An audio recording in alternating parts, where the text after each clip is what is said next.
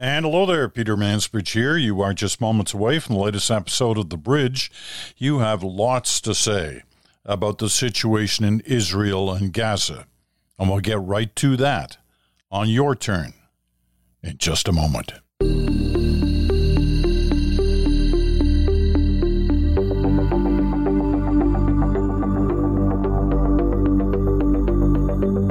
Hello there. Welcome to the Thursday episode of The Bridge. I'm Peter Mansbridge in Stratford, Ontario for today. Um, I don't know about you, but I've watched a considerable amount of television over the last few days, uh, ever since Saturday morning when we woke up to the horror that was taking place in Israel. Um, and I say I don't know about you because I wonder whether you're still watching as much as you were on the weekend. Uh, the television networks say there has been a drop in the numbers of those watching. And I don't think it's because they're not interested. I think it's because at a certain point, some of this is just too hard to watch, too hard to listen to. Some of the stories are just so heart wrenching. Um, so I imagine there's been a degree of that. Having said that, I would like to say that watching my old colleagues from different networks from around the world doing what they do, trying to bring the story home to people, has been remarkable. It's dangerous work. It's hard work. Now, these people are trained and properly prepared for the situations they're going into, or at least most of them are. But nevertheless, it has been extremely dangerous, and there have already been more than a few journalists killed in trying to do their work in this last week. So I admire what I've been watching. Every once in a while, it does seem a little bit stretched. I mean, I've watched some television networks almost like they were covering a. Uh, I'll be careful how I say this, but when they start covering the rockets coming up from Hamas in Gaza and the Iron Dome, the Israeli defense system, knocking out some of these uh, rockets or most of the rockets. it's almost like a play by play is taking place. And, you know, because we have the benefit of actually seeing it happening. Uh, but still, there's something about it. I don't. I don't know that it makes me feel uncomfortable, but it, it just seems a little bit too much on the tech wizardry front. I mean, this is an unbelievable human drama that's uh, that is we're watching in front of our our eyes that is taking place, especially in the area immediately in and around Gaza. That's where most of it started on last Saturday, in those areas immediately around Gaza, where the Hamas went in and murdered people decapitated babies, we're now told. I mean, it's been un- unbelievable and horrific. But you've been watching and listening and reading about it, and you have some thoughts, and I'm going to read some of them now. A reminder that uh, we get a lot of mail here at the bridge. comes in uh, by email to the Mansbridge podcast at gmail.com. I know there's also a lot of stuff on our YouTube channel, but this is if you want to have your comments considered, please send them in here.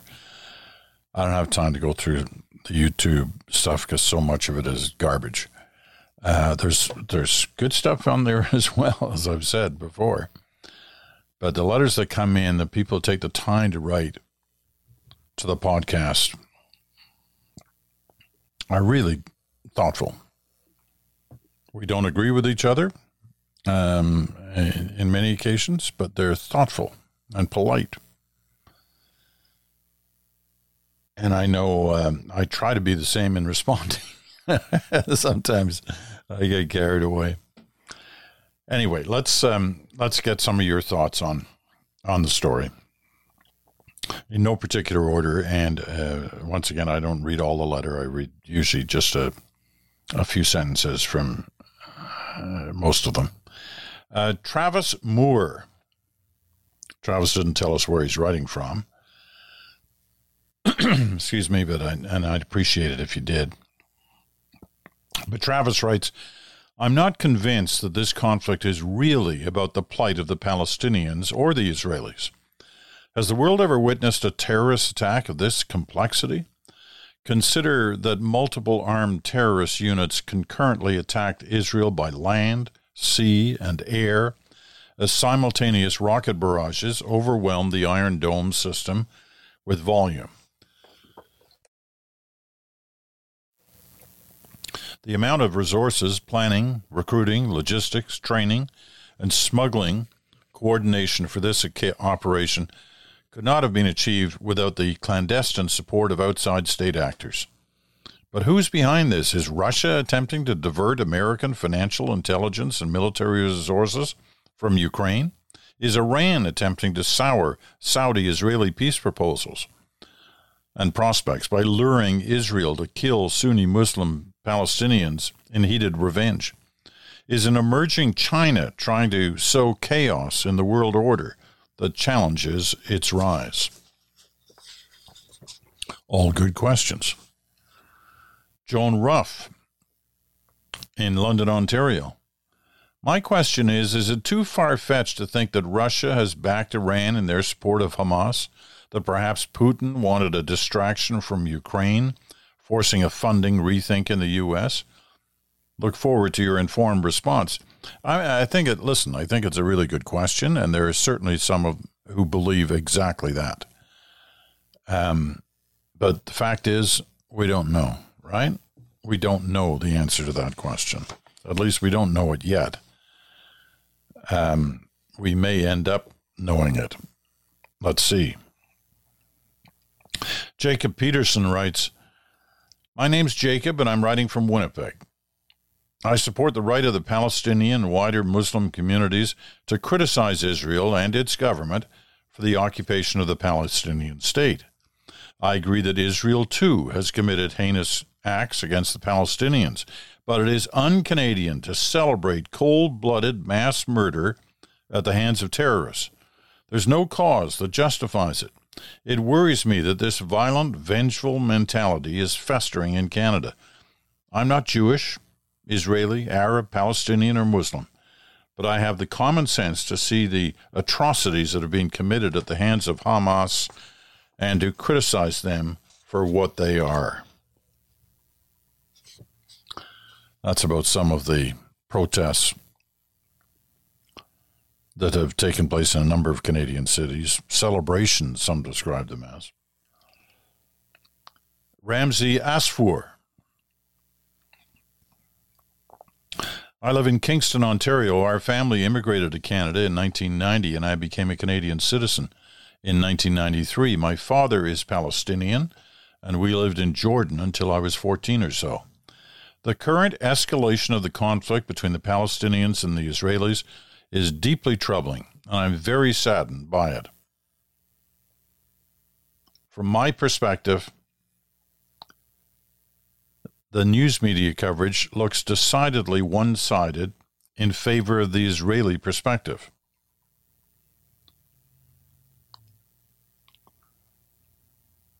Israel has always maintained that most of the coverage they get on this question, Israel versus the Palestinians, is decidedly in favor of the Palestinians. They complain about that all the time. Not necessarily in this moment on this occasion. Now, Ramsey goes on to say In your good talks with Chantal Hébert and Bruce Anderson, you've discussed the media coverage of Donald Trump, the convoy in Ottawa, and the crisis in Ukraine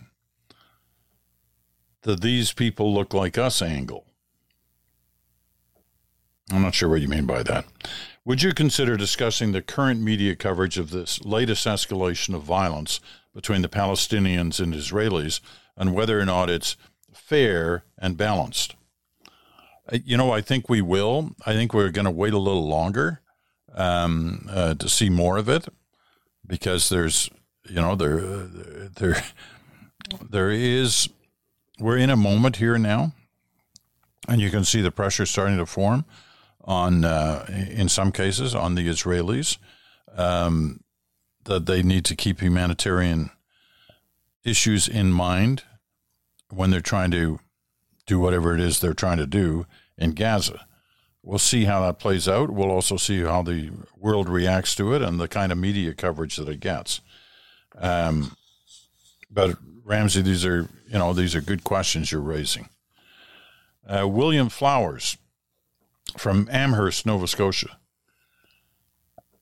Just a comment on a Tuesday broadcast you did with Brian Stewart, where you discuss, in your words, the dark side of war, in this case involving an assassination. To say there is a dark side seems to suggest that there is a light side to war.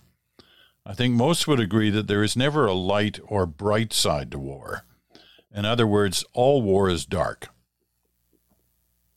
We should all be so fortunate enough to live in a world, as Andrea Bocelli says, where war has been banned. Yes, we would like to live in that world. Um, I, you know, I don't, I don't disagree with what you're saying, but you know, there's a, there are times when war is not just dark; it's like incredibly ugly, barbarous. We've seen some of that in the last week. We've seen some of it in the last year and a half at different places in Ukraine. And that's why there are war crimes tribunals. Glenn Lankin from London, Ontario. It'll be interesting to watch the current Israeli political reaction to these events. Can Netanyahu, the so called Teflon prime minister, maintain power? If not, who can replace him? Will the next prime minister of Israel be more conciliatory or more hard line when it comes to dealing with the Palestinians? It is likely too early in this crisis to have answers to these questions. Uh, it is too early, but those are all good questions and we'll see how they are, they're answered in the time to come. Wendy Holmes, also from London, Ontario. I remember listening to one of your Janice Stein episodes before the Russian Ukraine war and hearing her discuss her concerns about the Russians massing troops at their border and getting suddenly concerned about a potential war. She was right on the money. Well, after her last appearance on your podcast a couple of weeks ago, she discussed Israel and their domestic issues, but more so the deal the U.S. was trying to broker between Israel and Saudi Arabia and how it could disrupt the region with its implications. I, like the rest of the world, was shocked by the horrendous news of the Hamas attack, yet I had had an uneasiness since that podcast, a worry of what might transpire. Janice Stein's analysis of the world's geopolitics is amazing. I'm sorry that it does not bode well for the world at present, but I thank you for her continued insights. And you know what? You're going to hear more of them. Um, as regular listeners know, Brian Stewart's been with us for a year and a half uh, on the Ukraine story. As some of my, the, our listeners will know as well, because I've mentioned it a couple of times, Brian is writing a book on his memoirs of an incredible life as a war correspondent and foreign correspondent. And he's deep into that writing and he's facing deadlines. And so, you know, he's asked me, can I have some time to finish this book? And I said, of course you can. And Janice is going to fill in. Janice is going to be there for us for uh, for a while. She's in demand um, not only in Canada, but in different parts of the world, from media organizations, from governments. She's um, an expert in conflict um, analysis and mediation, and um, she knows the Middle East as well as anybody. And so we're lucky to have Janice with us, and I'm lucky because you know I've had this relationship with Janice for the last 40 years, uh, trying to help us understand issues. So it's great that Janice is going to be with us, and that'll start uh, well probably next Tuesday. Brian will be back eventually, but he's writing away. You're going to love his book. I. Uh, I, I've heard so many of these stories over the years, and I'm so glad he's going to share them with you. Uh, Peter Johnson from Upper Oxford Mills, Ontario. That's a half an hour south of Ottawa. It's been just over a year since I first heard you, Bruce, and Chantal on a warm spring day in May of 2022. I was on my deck making a mess, fixing something, and as I turned the volume on the channel up, I yelled out, Oh my God, it's Pete the Zoss, and three wise men all over again. I've tuned in to almost every single podcast since. It's so refreshing to hear your voices and listen to opinions that are both intelligent and worthy of our consideration and trust. So, this is just a note to say thank you all. I'm a much happier retiree now. I'm a retired teacher. We're not known for brevity. It was difficult to keep this short. Hope you appreciate that. Yes, we do, Peter, and we thank you. And such kind words. And for all of us uh, to be compared in any way, some small way, um, to the old Gzowski and uh, Camp Kierans and Lewis. Those were the days, right? What a great conversation that was every week. So Chantal and Bruce and I are are lucky and happy to have the opportunity to uh, give you some thoughts. Okay, let's change the uh, change the topic. Let's let's go let's go to something much different. Last week, one of the big issues was the price of turkey. Can you believe it? That's we were looking for something that last week that would break from the the kind of discussions we'd had for the couple of weeks previous. They were pretty hard edge stuff. So Pierre Poilievre had talked about turkey prices up to $120 a bird. Well, a lot of you went after that. You didn't like that. You thought that was just, well, it wasn't turkey, but it was bull. Merle Peters, though, writes just listening to the Winner Winner $120 turkey podcast. Not sure where your guest shops, but there's no one in our area that sells a turkey for $120. The average price around here is $30 for a 15 pound bird, which is large enough to feed our family. I'm not sure where you would find a $120 turkey. Aha. How about in Grand Valley, Ontario, where Matt Babinski lives? I had to laugh a bit. I thought of you, Chantal, and Bruce when I bought my turkey for a $118. Now, keep in mind, it was 20 pounds and fed our family of 16 people. I listen to your show nearly every day. Happy Thanksgiving.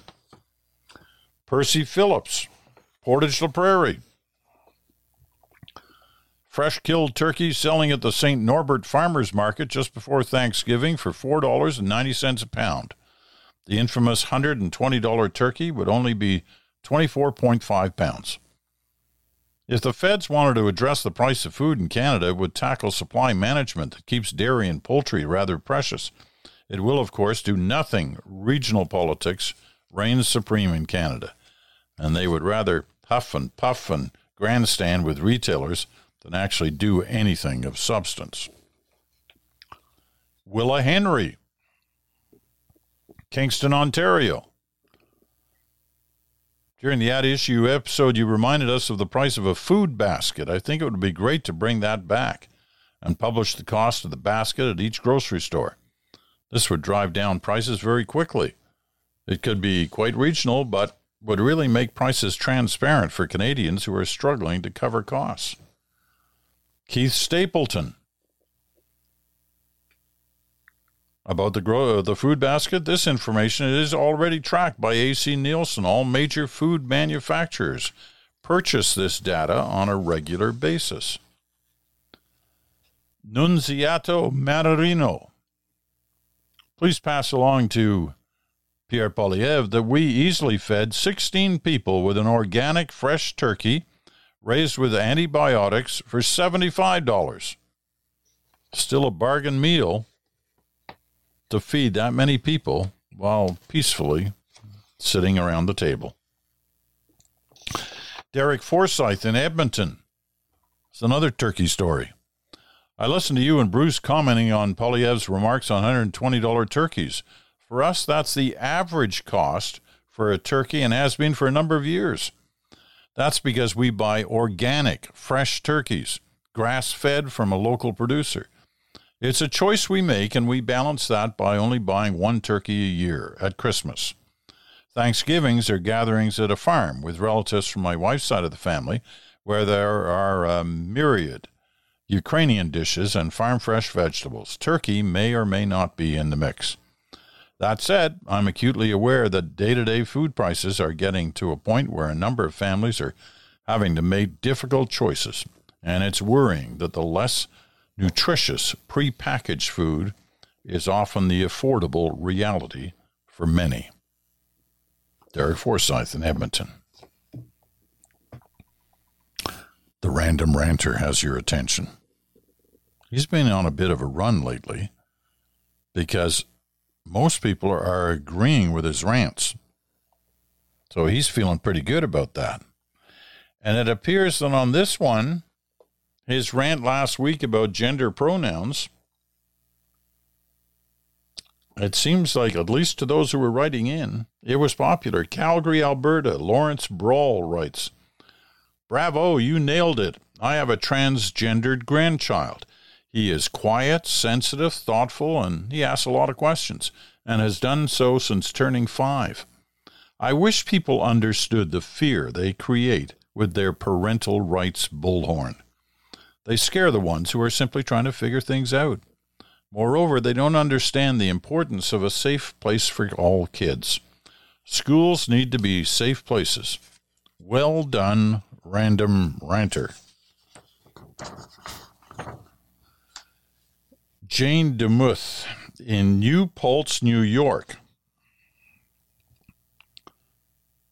She also lives sometimes in Ottawa. But whether she's in Ottawa or New York, she says she's always in Chantal Nation. Here she writes First, the ranter, as usual, was spot on. In an ideal world, parents would, of course, be involved in any discussion of their children transitioning or questioning their gender. But the proposition of schools keeping parents out of the loop isn't intended for kids who live in this ideal world. It's specifically to protect children who do not feel safe with their parents knowing. Parents who object to this would do well to take a close and difficult look at whether they themselves are providing safe environments for their kids. I, for one, absolutely would not have felt, or I can say with the benefit of hindsight, actually been safe revealing to my parents as a child that I did not see myself as a boy, but rather as a girl. I have tremendous sympathy for kids in a similar position today. The appallingly high suicide rates for trans children who lack support compared to those who have it are evidence enough for its need. Thank you, Jane. Paula Grattan from Miramichi, New Brunswick. I couldn't agree more with the ranter this week. These pronoun issues in schools shouldn't be an issue at all. If my children feel safer talking to a teacher than to me, then I'm glad they have a teacher to speak with.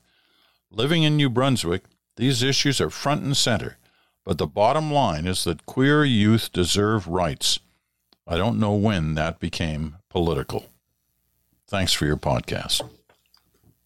Thank you for your letter.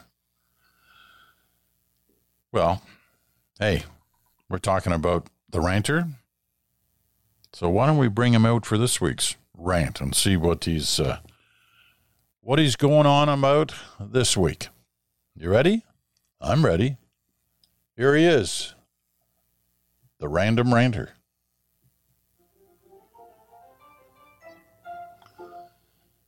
Well, what do you know?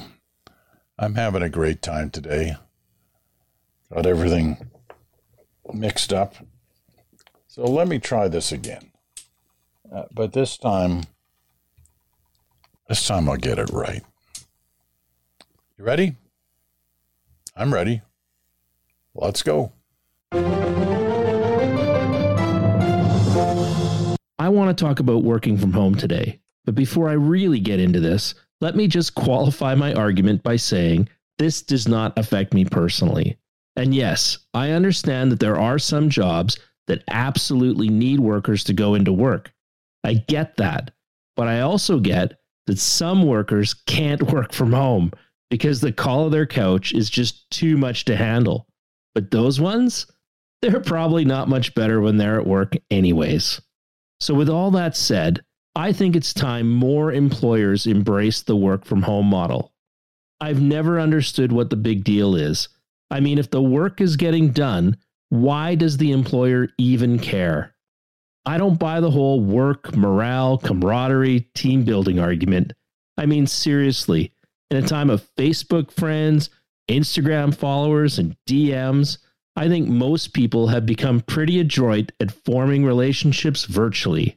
And after the pandemic, we've got all the tools to do it up right. So, what's the big deal? Do bosses need to see the work done? Is the finished product not enough for them? Or do bosses just need to boss? Call me crazy, but I don't see much of a downside.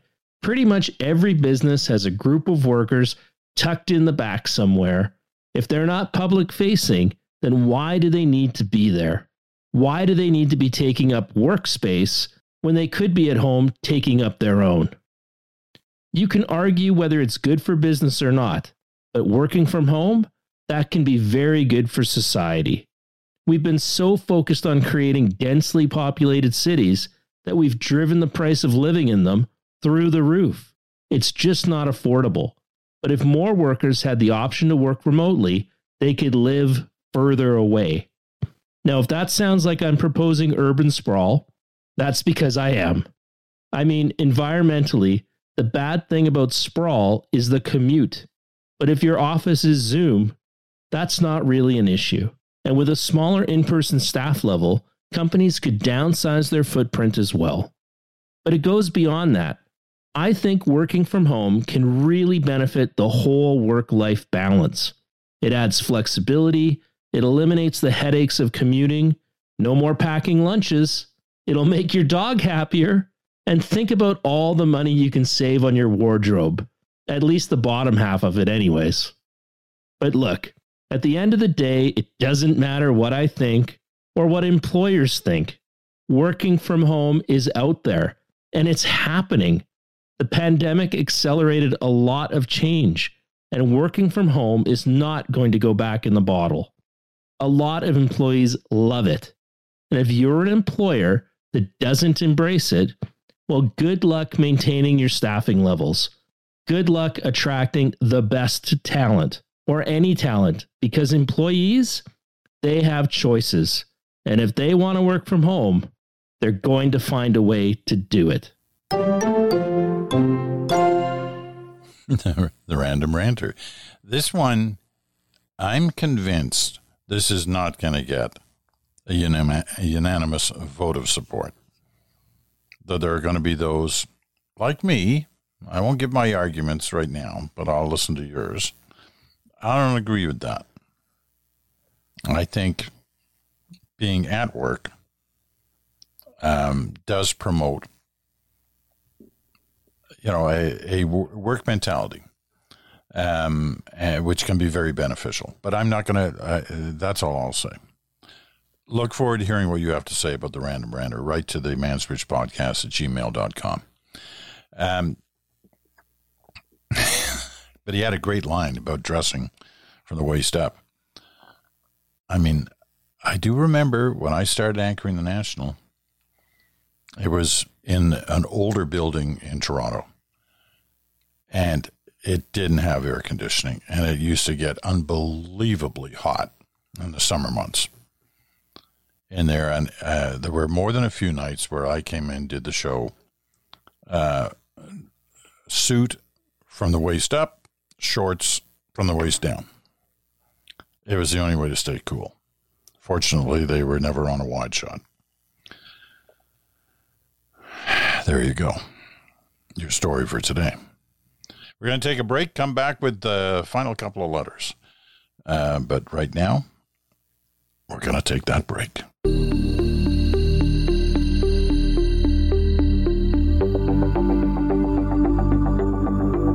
And welcome back. Peter Mansbridge here with the uh, Thursday episode of The Bridge. It's your turn, your opportunity to weigh in with your thoughts, plus the random ranter. Um, you're listening on Sirius XM, channel 167, Canada Talks, or on your favorite podcast platform. Glad to have you with us. Okay, final letters. Um, and these are uh, kind of a potpourri of different thoughts on different issues. Nancy Aber writes from Toronto. Over the course of my long voting career, you and I are the same age, I have voted conservative, liberal, and very occasionally NDP, depending on which party I thought had the best policies for the time and which leader I had the most confidence in. That's the way anybody should vote. With that in mind, I could never be comfortable voting for a party whose leader has changed or attempted to change their image to the extent that Pierre Poilievre continues to do, and I find it difficult to understand why people would. A leopard cannot change its spots, but it can camouflage itself, and in my opinion, that is what Mr. Poilievre is doing. Should he become PM, I'm convinced he'll revert to his true self, and I, for one, fear for Canada should that happen.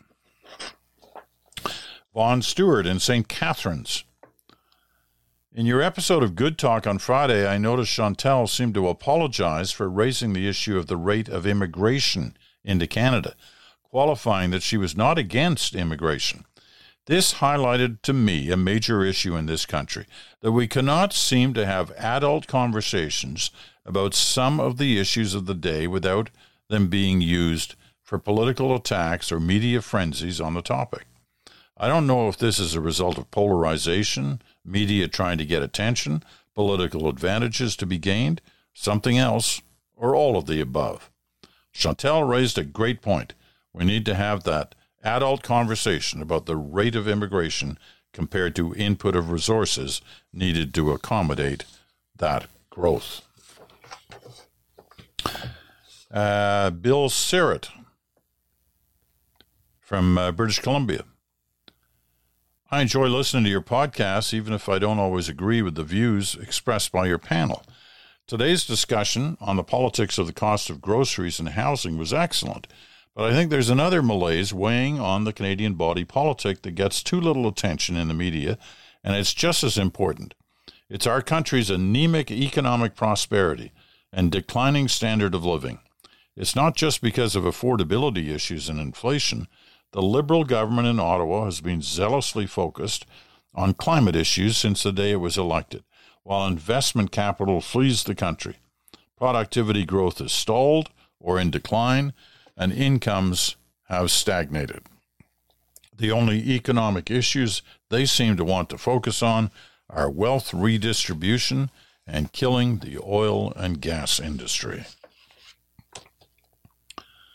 Um, Lauren Finlayson, Cumberland, BC.